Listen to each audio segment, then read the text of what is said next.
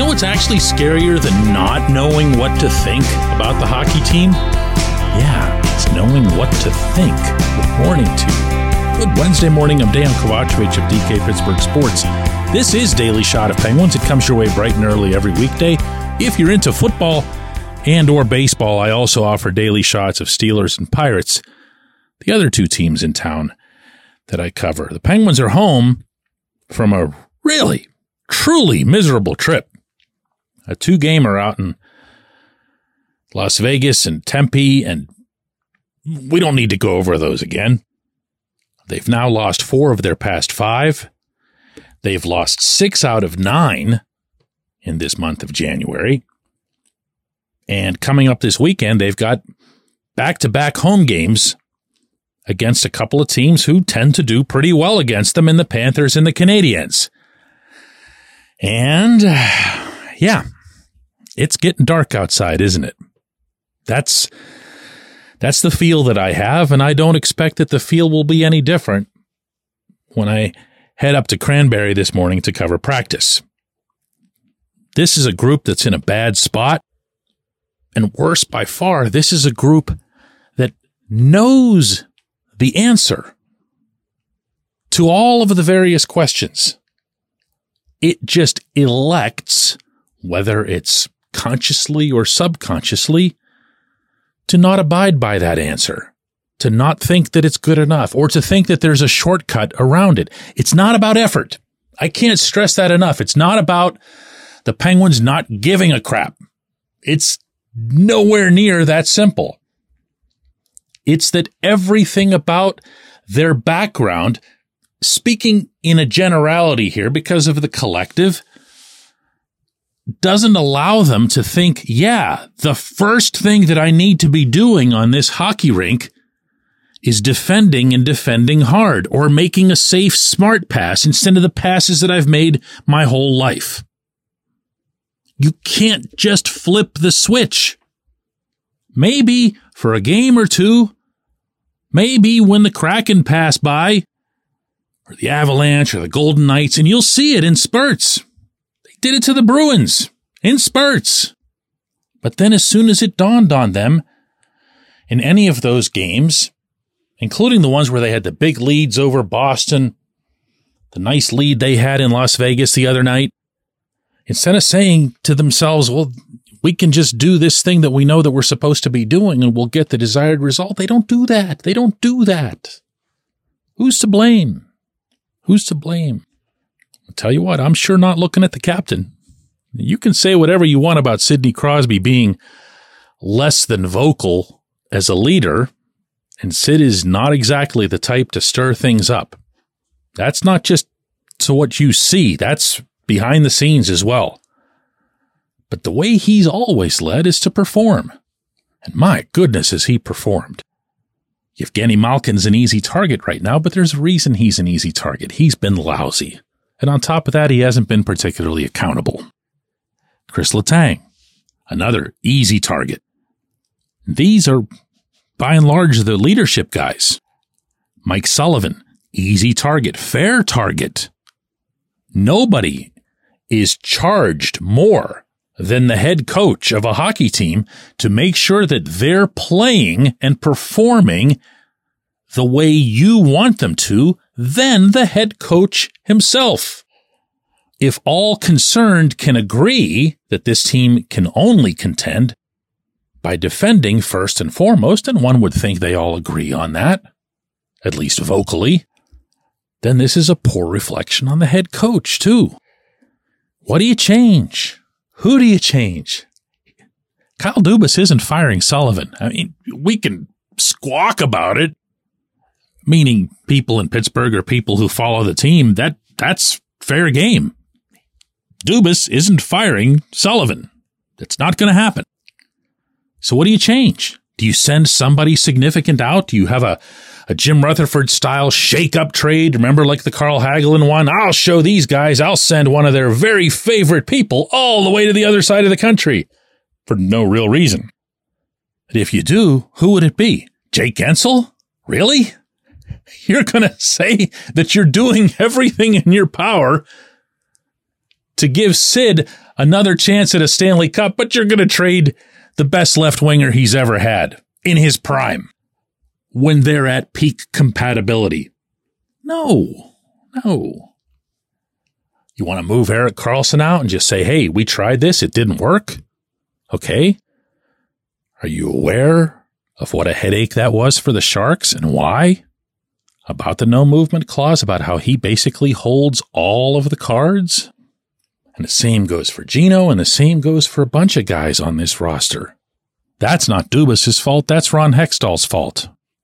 But it still exists. It's still there. And what are you left with? What are you left with? I have a feeling. Don't ask me why, because there's nothing really substantive behind it, that you're going to see a couple of moves made. Just, you know, Valtteri Puustinen down, Ryan Shea up or down. I don't even know which one he is right now. That kind of stuff, just to make everybody a little uneasy. Ooh, who went down? Who came up? But that's largely because that's all that's available. My solution, not that anybody would ask, and not even that I'd necessarily be right, would be to just buckle down. I don't see another way. I really don't. I could see Sullivan spending the better part of the next 72 hours impressing or at least attempting to impress upon his players that, hey, if you don't win not one, but both of these games heading into this bye week, followed by the All Star break, it's nine full days off, then you can just kiss all of this goodbye, including the sanctity of the core and how these players will always be here together and even, you know, get goofy about it. Point out that Gino's going to put up his thousandth point in another uniform in another city. It's a desperate time. It calls for that sort of thing. That's not really in Sullivan's DNA, but then neither is failure of this scope. He's going to have to pull out everything he's got here. When we come back, J1Q.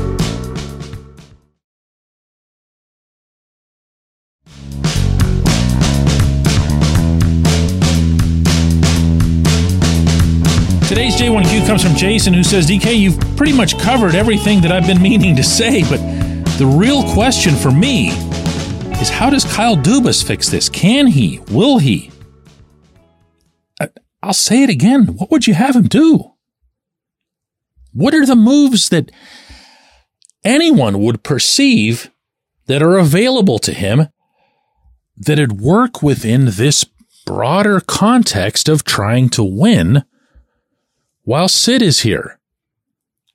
You know, the only one that's sitting there on the table is Jake Guentzel. And I, I, how? Why? If you're trying to win now, the last guy you're sending out of here is the guy who's the most productive goal scorer who's supporting Sid directly. What does that do? even if you were to achieve an overpay on the other end, even if you were to engineer one of those trades where you just get a lot younger and a lot faster and whatever other pipe dreams anybody has about the kind of return that would come for Jake, how does that dovetail with let's win another one with Sid? And in turn, what impact does that have on the player who is still by far the best thing that you have going? Not because of his resume, not because of his stature, because of his goals because of how he scores. So what do you do? What do you do if you're Dubas? What do you do when you wake up this morning and head to the rink in Cranberry? What's going through your head? What can you pull off. You can bring up this guy or that guy, as I mentioned in the opening segment from Wilkes-Barre. You can, I guess, if you're really feeling it, meaning the urgency to make a move, you could go ahead and send one of your goaltenders to a team that's in need of a player at the most important position. You could send them Alex Nedeljkovic if you find somebody who would be willing to take on Tristan Jarry's contract, you could send them Jarry and then you could say, listen, Blomqvist is 22 years old. He's one of the very best goaltenders in the AHL. Yeah, we get that he's a, a rookie in that league, but now's the time. We needed to do something. And then you have Magnus Hellberg still in place as your number three. There. What else? What else we got? What do you think you're going to get for Nedeljkovic too? You know? Or Jarry, for that matter. If you want to entertain the idea that he would approach Karlsson and say, Hey, you know, Carl, this just didn't work out here, man. Sorry about that. Can we discuss another possible move here? Is that a, an option that we can put on the table? We'll work with you. We'll talk to you. We'll communicate with your agent. I mean, yeah, I guess. I guess. But what do you think you're getting for him? What did the Sharks get for him?